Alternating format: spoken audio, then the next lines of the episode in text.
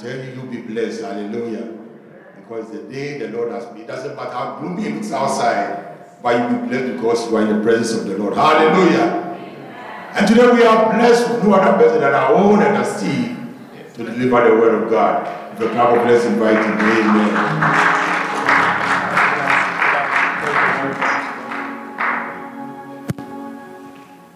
Grace and peace from God the Father, God the Son, God the Holy Spirit unto you all. Amen. It is great to be with you once again and to be in the house of the Lord. We're going to be sharing a word with you that I have entitled Jehovah Shalom, the Lord our peace. Jehovah Shalom. Jehovah Shalom means, it's Hebrew, means God is our peace.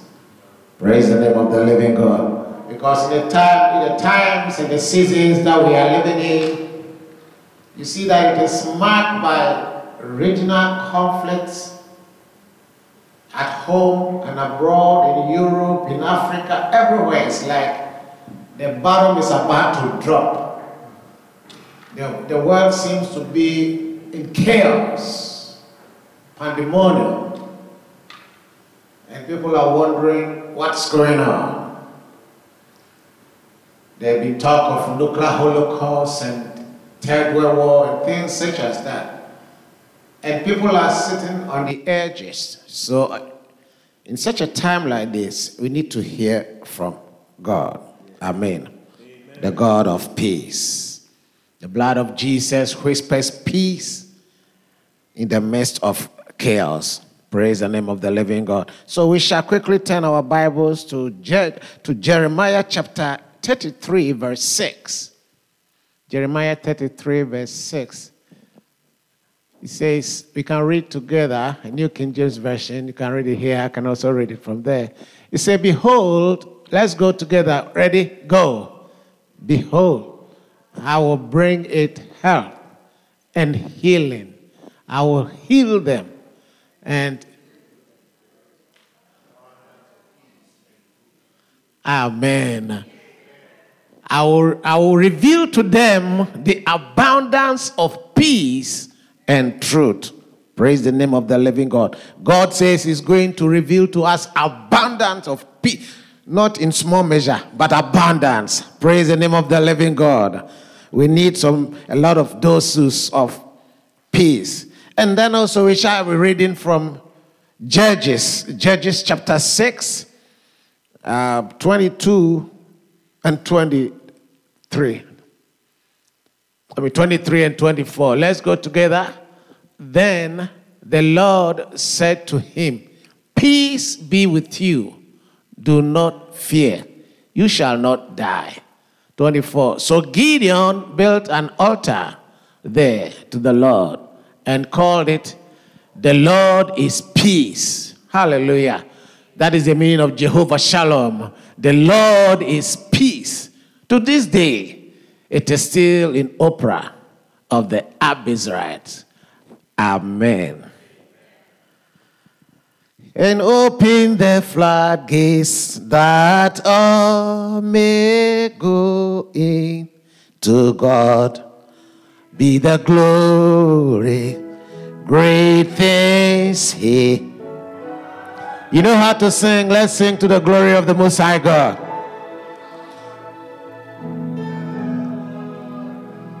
He gave us His Son. He uh, that is life and atonement for sin and open the floodgate that all may go.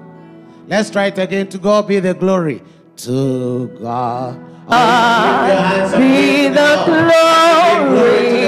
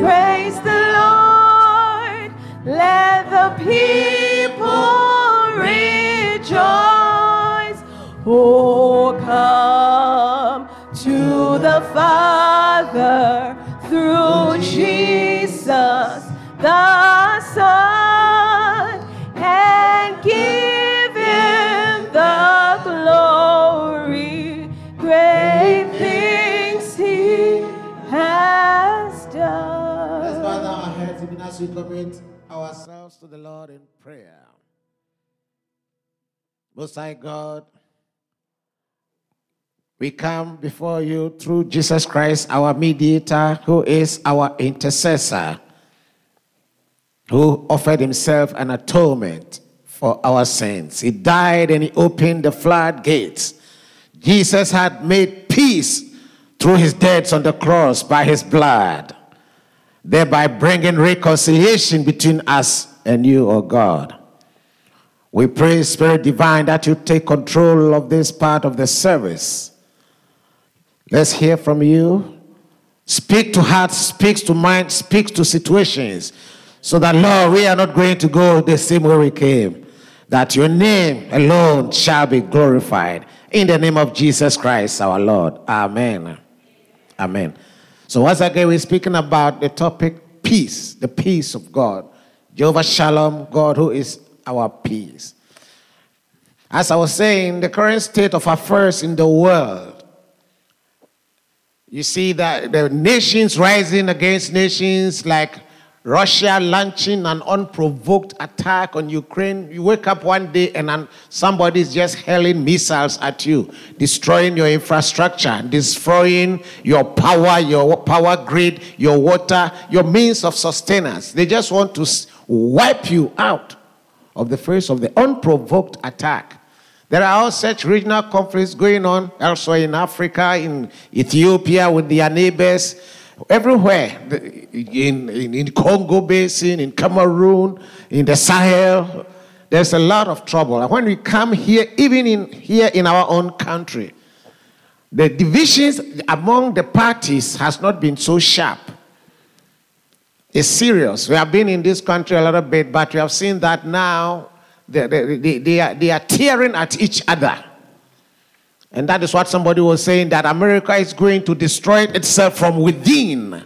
So nobody is going to, America is so powerful, nobody is going to come in. But they are going, look at what happened in January 6th. So it is, it is a warning of what things to come. The divisions have become so sharp, but it does not have to be like that. And in such a situation that we need to turn to the Bible, that in the midst of this chaos and violence, the blood of Jesus whispers peace. God alone is the source of our peace. Outside of God, there can never be peace. Because we have United Nations, it was set up just for the exact things we are seeing happen in Europe between Ukraine and Russia. But it is powerless. It is powerless. Children are being slaughtered. So if we are going to rely on these multinational organizations to help us, we are not going, then we are doomed. God have mercy on us because Russia is a member of Security Council, China is a member of Security Council. So if any measure you try to take to punish them, it, will veto it. So we can only find peace from God, who is our source of peace.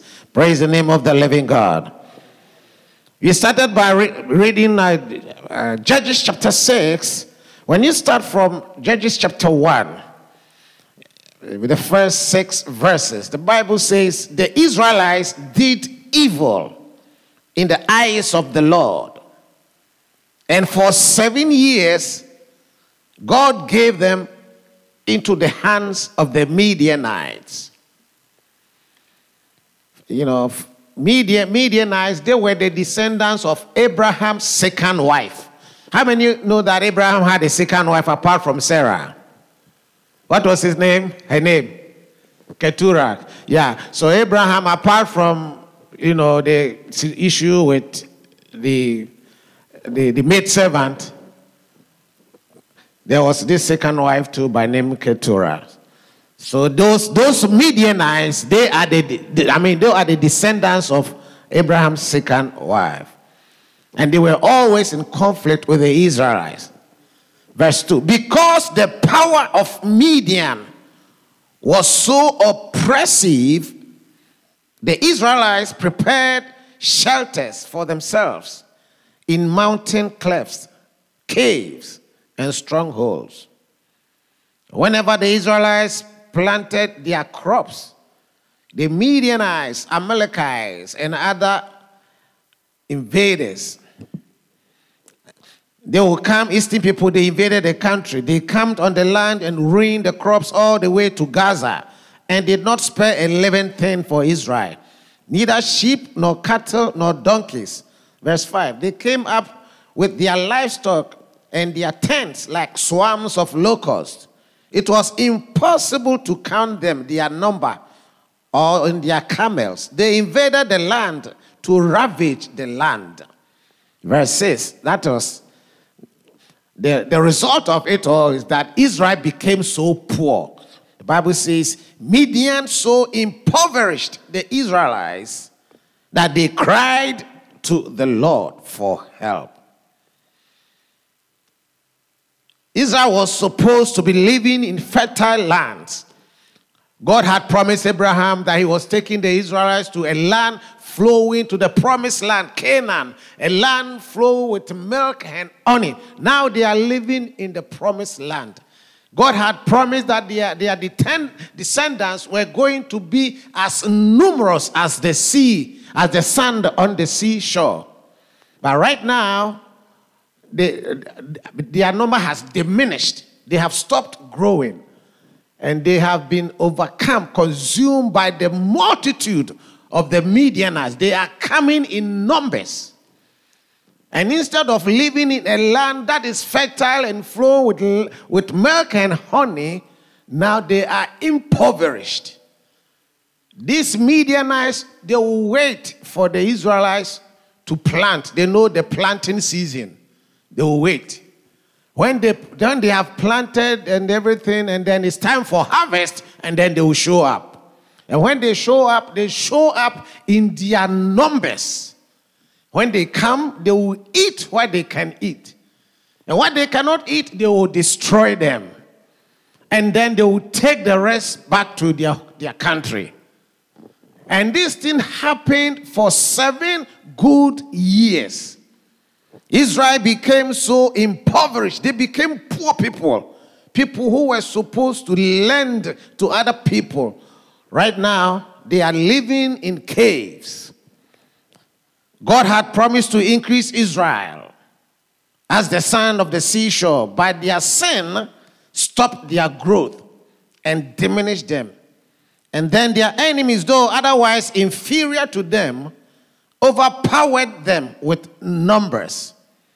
The Israelites, having been separated by sin from God, they didn't have the spirit to fight against the enemies. One thing that sin will do to you is sin the spirits a man and makes them run and hide and sneak in caves. The result of all this is going on is that God had removed his protective cover over the Israelites because they had sinned against God. That is why the Judges chapter 6, verse 1 says, The Israelites did evil in the eyes of the Lord. And so for seven years, God gave them up to the enemies. So, beloved, we have to be very, very careful here and not take the grace of God for, for granted. Because these Israelites, you know, their, sin has separated them from God. The Bible says in Isaiah that the Lord's ears is not heavy that he cannot hear, neither are his hands short that he cannot reach out and save. But our sins have separated us from God to the extent that when we cry out to him, he does not hear, he does not even listen. So, this is what is happening to these people. People who were supposed to be rich, living in a land flowing with milk and honey, having the protection of God, Jehovah, as their protector, as their refuge. Now they have become so poor, they have dug mountains and they are hiding, afraid of their enemies, afraid of people that they were supposed to rule over them. That is the outcome of sin. And this is where, so the thief does not come to steal, but it does not come but to kill, steal, and destroy. So the Israelites had neglected to honor God with their substance through tithes and offering, and had prepared it for Baal, with which God should have been served. God had a covenant with them. They were supposed to give a tenth of their income as tithes and offering to God. But instead, the, the Israelites, they were giving it to Baal. They were giving it to, to gods rather than giving it to Jehovah. So, what they were supposed to have given it to God and they are not giving it to God, now God justly sends an enemy to come and take it away in the season thereof. The enemy was reaping what Israel had sowed. It was supposed to be the other way around because God had promised that other people would reap. I mean, they will sow and we will go and reap. But now the other people, Israelites are reaping. They are sowing, the other people are reaping. It has turned the other way around. All because these people, that is the justice of God. If they don't give it to God, God will find a way of letting other people take it. So we have to be very careful with the covenant agreement that we have with God. So this thing had gone on for seven years, and the Bible says is Israel became impoverished. And so verse 6 says they cried out to God for help. That God save us. Now we cannot bear. This, this trouble is too much unbearable for us. Israel became so impoverished by the Midian that they cried out to the Lord in prayer for a deliverer like Moses to deliver them. They hit rock bottom before turning back to God. How much suffering these people could have avoided if God had, if calling on God had not become a, a last resort, but if it had become their first choice. They waited and they waited, and things became so bad. And then they say, okay, plan B didn't work, now, plan C, did, plan A, B, C didn't work. Our plan D, which is our last option, let's talk to the, to the Lord God Almighty. So they got all their priority turned upside down. They should have called on the Lord God Almighty the moment they sensed that things were going bad. And things were going bad because these people, because of apostasy, they have turned their back on, on God. They have they have backslidden. That is why we say backslide. They have backslidden, apostasy. They have, they have they renounced their faith and they are following other gods. So God also turned his back on them. And this is the result, is what, what is going on. They have become impoverished. They are working hard. And then the enemy will come and reap.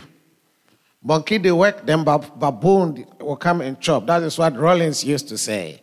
You work very, very hard, and then they will come and then they will enjoy on your back. So they call on God. But I believe that turning to God should, be, should not be our last resort. We should look to Him for help each day. Each day, each time we have to go to God for help. This isn't to say life will always be easy. There will always be struggles, but God will give us the strength to live through them. So don't wait until you are at the end of your rope. Amen. Don't wait until you get to rock bottom. Don't wait until you are at the end of your rope. Don't wait until things are so bad. Go take your prayers, problems to the Lord in prayer each day, every step of the way. Call on God first in every situation and he will answer you.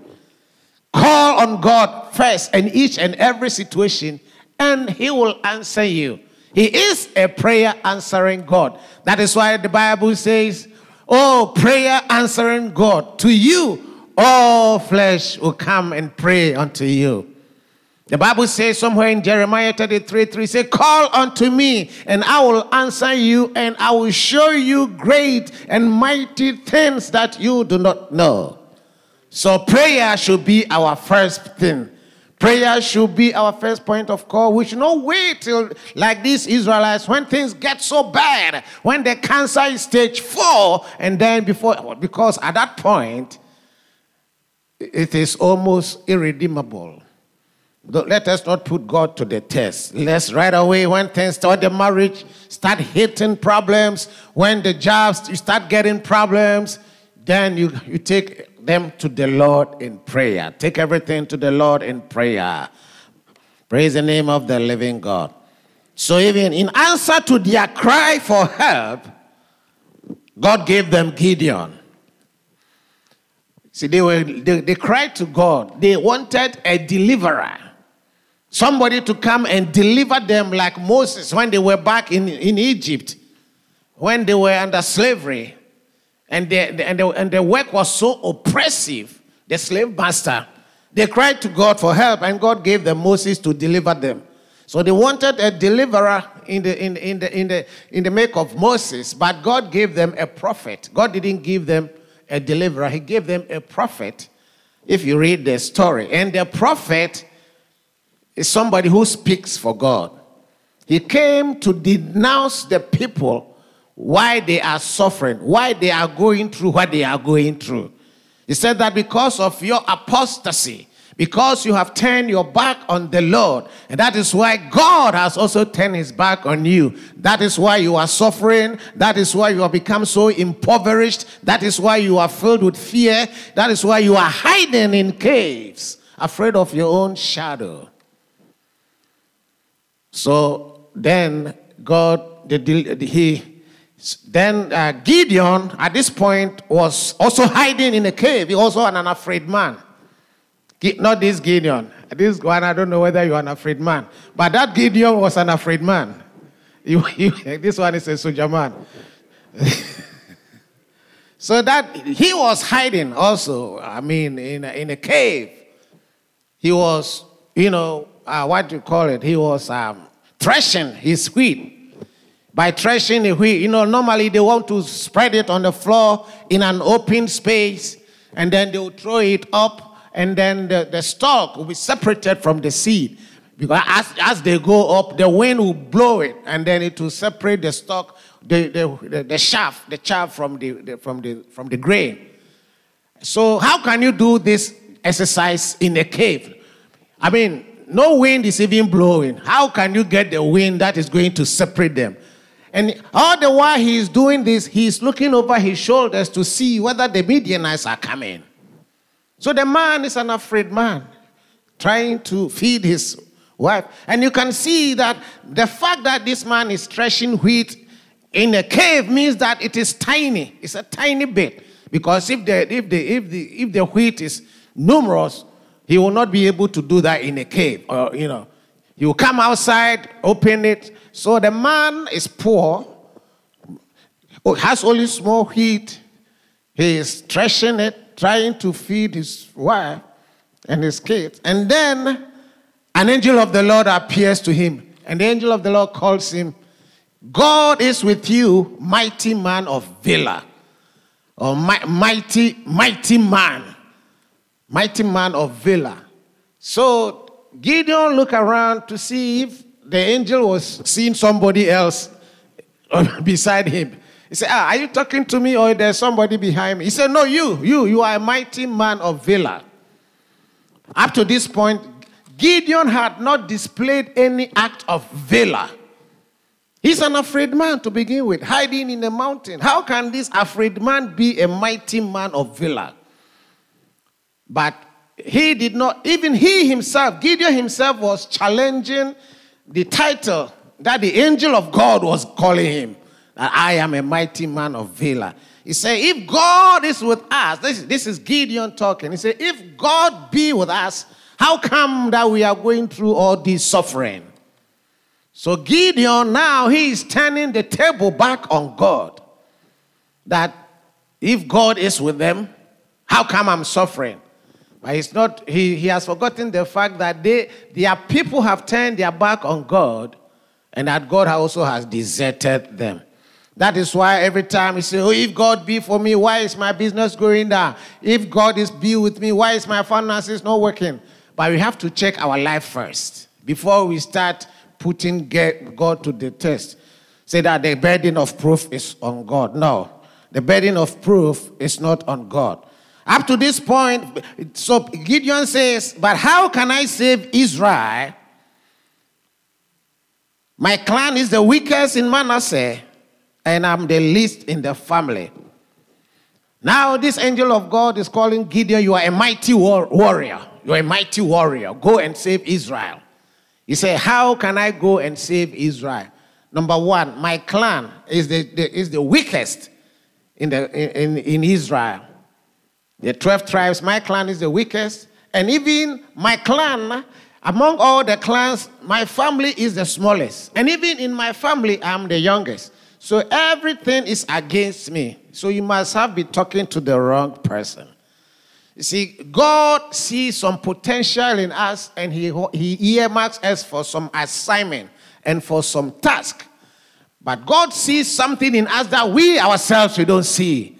So we want to we have to avail ourselves so that God will be able to use us for the job that he wants to us to do. Praise the name of the living God.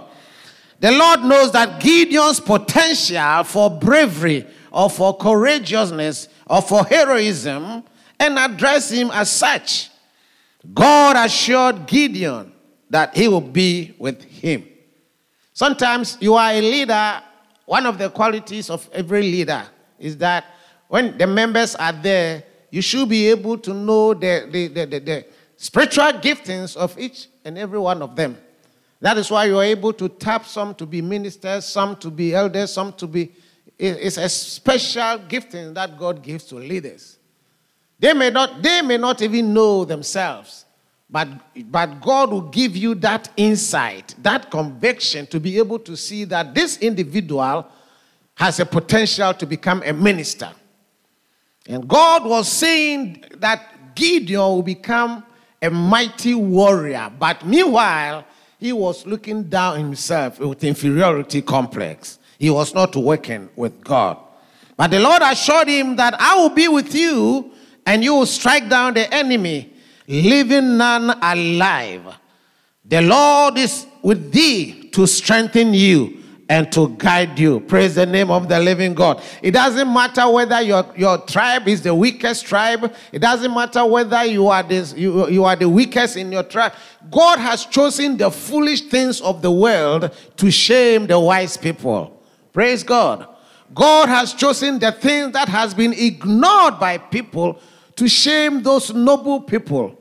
God has chosen the things that are weak to, to shame the strength so that nobody is going to take credit for himself. So at the end of the day, all glory and all credit is going to belong to the Lord. Let's give glory to the name of the living God. So God promised to give Gideon the strength. He, Gideon was only seeing his limitations and his weaknesses, and he failed to see how God will work through them. So don't spend time making excuses Instead, spend time doing what God wants you to do. Amen. Don't spend time to tell your neighbor for me. Don't spend time making excuses. Tell him for me. Tell her for me. Don't spend time making excuses. Rather, spend that time doing what God wants you to do. Once God has earmarked you for something, an assignment, he is going to give you the strength to be able to do it. It is not by might, not by power, but by the Spirit. They say it, the living God. Hallelujah. So when Gideon realized that it was the angel of the Lord who has been speaking to him, he said, Oh, sovereign Lord, I have seen an angel face to face. But the Lord said to him, Peace. That is Judges 6 22, 23. Peace, do not be afraid. You are not going to die. 24. So Gideon built an altar to the Lord there and called it, The Lord is Peace. To this day, it stands in Ophrah and Abiezer. So after receiving revelation that it was God who had appeared to him, Gideon offered sacrifices to him and built an altar, calling it, The Lord is Peace, Jehovah Shalom. So anxious Gideon, he learns something about the nature of God that he serves. So now Gideon, an afraid man Gideon, has a revelation of the nature of God that he serves. That no matter the number of the Midianites, they may outnumber them, they may, they may be stronger than them. But since God is with him. If God be with you, who can be against you? You are more than a conqueror. So now that realization has begun to dawn on Gideon, and he's ready to work with God. So in the end, Gideon was able to defeat the Midianites with only 300 men. Watch this. Only 300 men. Gideon was able to defeat the, the, the, the Midianites with only 300 men. And then the Midianites were 135,000 men. Oh, somebody should give a clap offering for the Lord. Hallelujah. 135,000 versus only 300 men. Because initially, when Gideon offered the call for service, like, hey, come and let's go, and God said we should go and fight them.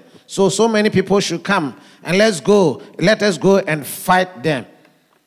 32,000 Israelites responded. But God told him, cut the number down, cut the number down. See, God was teaching him a lesson that some people trust in chariots, some people trust in horses, but our victory is only going to come from God Almighty. Hallelujah. You are not going to strike, you are not going, like Jehoshaphat, you are not going to have to fight. God is going to do the battle for you. You may be weak, you may be an afraid man, but I am going to do the battle for you. You may be hiding in the cave, but do not be afraid, Gideon. You are not going to die. My name is Jehovah Shalom, God of peace. May the peace of God be upon you this morning. Hallelujah. Amen and amen. So this morning I want to ask you, have you experienced that peace of God? So when we talk about peace, we're talking about it's a, it's a, it's a state of tranquility, a state of quietness, a state of calmness, you know. And then sometimes too, when we talk about peace, it is the it is freedom from oppressive thoughts or emotions. That means you are in perfect peace with your own, you are content. You could be sitting down in jail and you can still have the peace of God with you. It, it doesn't have to depend upon the environment that you find yourself in. Paul and Silas, they found themselves in Philippi. Acts chapter 16. They were thrown in jail, but in the middle of the night, they lifted up their voice and they were singing praises and honor to the Most High God. You'll be able to find contentment. You'll be able to find joy in the midst of every the deplorable situations because your peace, that inner peace, it doesn't depend upon the things that surround you. It comes from Jehovah. It comes from God. Let's give glory to the name of the Most High God. Eh, so, peace is also a harmony in personal relationships, to be at peace with each other. It's your harmony with other people, your, your, your, your, your, your, spouse, your family people, your church folk, your work, your, you know, people that you work with. You have to be at harmony. You have to be at peace with them also. It is also a personal sense of wholeness and well being, free from anxiety and fear. And you are at peace within one's own soul. There are so many billionaires, they don't have peace. They cannot sleep at night. They wake up in the middle of the night and they are worried about stock exchange. But you don't have that millions. But when you sleep, you sleep soundly. You have the peace. The peace that you have, Jesus gave it to you. It is from within. Whether you have shoe, whether you don't have shoe, whether you have money, whether you don't have money, you have you are comfortable within your own soul. May God give you that peace today. A peace that does not depend upon circumstances. The blood of Jesus whispers peace. Peace.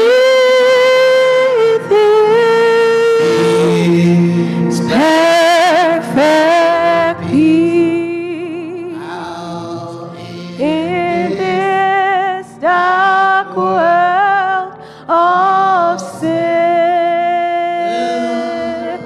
The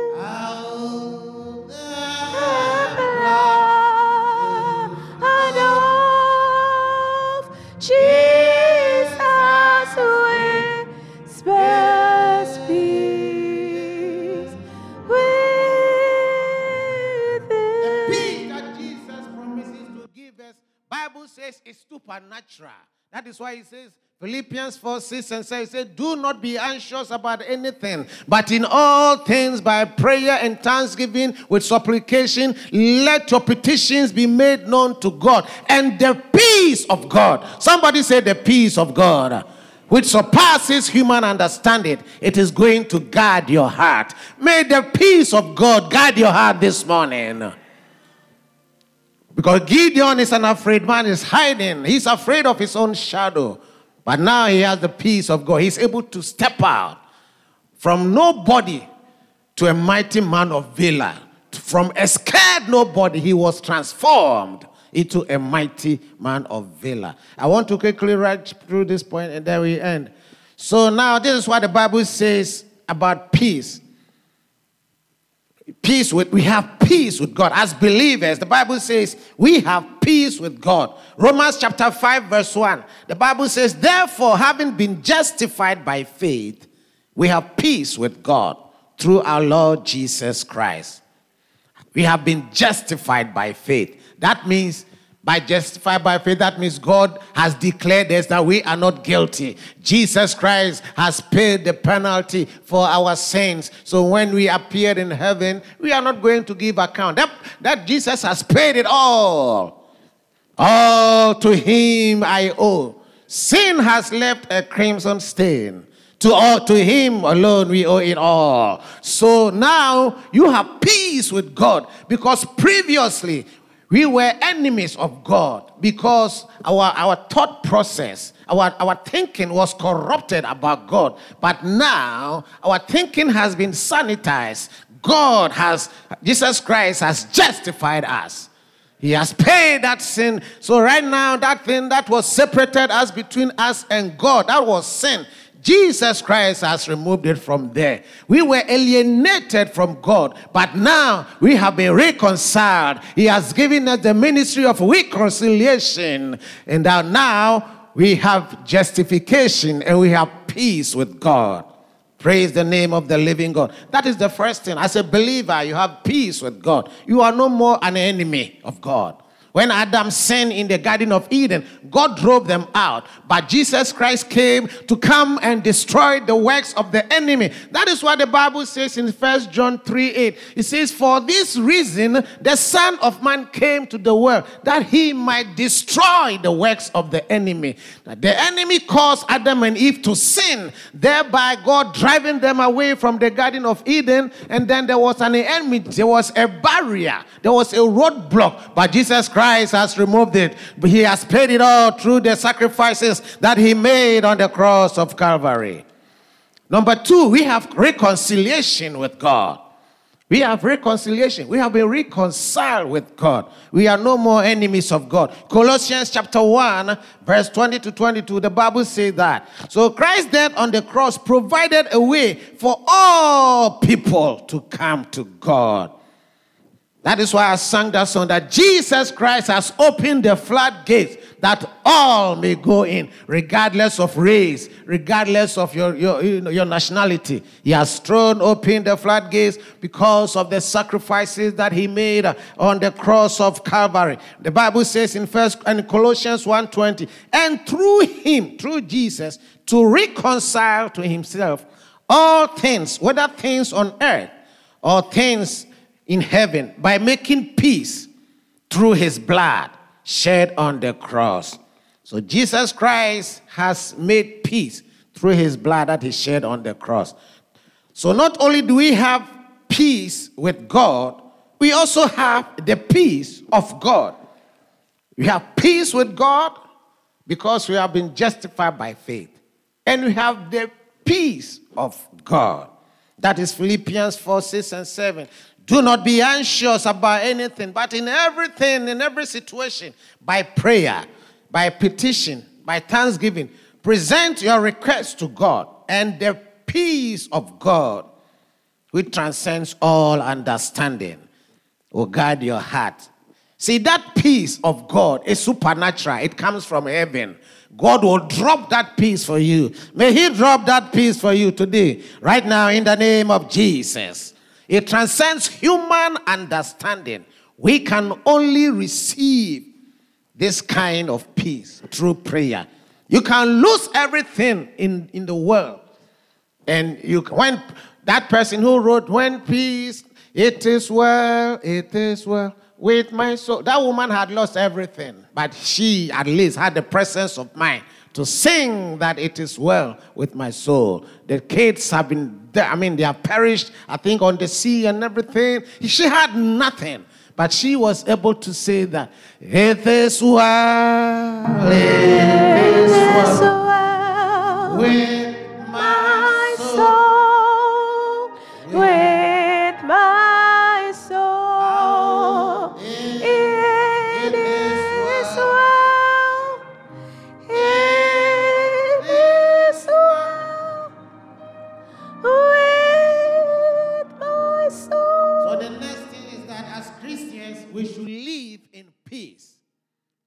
your brother for me, your sister, that as Christians, we should live in peace. We should live in peace. Amen. So Gideon can put Colossians chapter 3, 15 for us. It is very important that we read that. Let the peace of Christ rule in your hearts. Let it rule in your hearts. Since, as members of one body, you were called to peace and be thankful.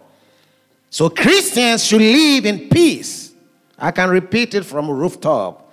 To live in peace doesn't mean that suddenly our differences disappear or our differences have eliminated.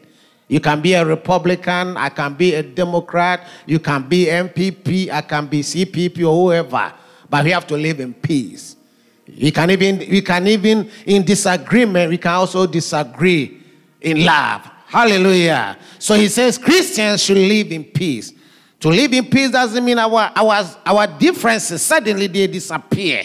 We can have differences of opinion, but Christians should work together despite their differences. You see, Paul wants the word peace to rule our hearts. You see, he says, let peace rule. Rule means, if, if you look at that word, it's like a referee. Let, let peace be a referee in your heart. So that if you are deciding between two things, let peace be the arbiter. Let peace be the umpire. Let peace be the referee. Because there are so many competing things in our mind, whether to hate this guy or to love him. So let allow peace to make that decision for you. That is what Paul is saying. Let peace of Christ rule in your heart. So when we pray, we want to ask God that let peace rule in my heart. Our hearts are the center of conflict because it is in the heart that our feelings and our desires they crash in the heart. Our fears and our hopes they crash in the heart. Our distrust and trust, our jealousy and love, they, all these things they crash in the heart. So how can we deal with all these conflicts and live to please God? So Paul explains that we can decide between conflicting elements by using the rule of peace. Which choice will promote peace in our souls? Which choice will promote peace in our churches? Hallelujah. Let peace be the deciding factor. Let it have the final say. Amen. So in any in every decision that we take, somebody insults you, you have the you have the you know the pleasure to fight to insult back. But let peace be the arbiter. You know how you going to uh, re- re- reply. If we do that, there can be peace and harmony within our families, between spouses, between church members, even among people that you are not even supposed to see eye to eye with. And that is what Paul is saying. Let peace rule in your hearts. Since, as members of one body, as members of one church, you were called to peace. You may be able to, no, to, to differ if you want to go to presbytery meetings and everything, but let us do so in a dignified manner. Let us do so with a decorum. Even in our differences, let us do so. As I'm bringing my message to a close, Jesus Christ has made a promise to us. He says, I have told you all these things so that in me you may have peace. In this world, you are going to have trouble, but take heart, I have overcome. Hallelujah. Jesus says, We are going to face persecution. We are going to face trials, but we have to take heart. We have to take courage. He has overcome. The, the Midianites came, and this man was afraid, but God says, Take heart. I have overcome. I'm going to fight your battles for you. So, therefore, do not let your heart be troubled. When he was leaving, he said, Peace I leave with you. My peace I give you. I do not give you as the world give. Let not your hearts be troubled. Do not be afraid. So, beloved, I came here to encourage you that we should let the peace of God rule our hearts. May the peace of God guard our every situation. We should allow Jesus Christ into our hearts and into our every situation. Because one day when Jesus was with his disciples and they were in a boat and then they were crossing over, there was a mighty storm on, the, on that sea, threatening to even to break the boat apart. Meanwhile, Jesus was asleep at the, at the bottom of the boat. The disciples went and they woke him up and they said, Don't you care that we perish? So Jesus woke up and he said, Peace, be still. And as soon as Jesus said, Peace, be still, oh, the storm, the stormy waters, they became calm. And the disciples said, Who is this man that even the waters of the ocean, they listen to him. Oh, may that same Jesus who spoke peace, may he speak peace into your life.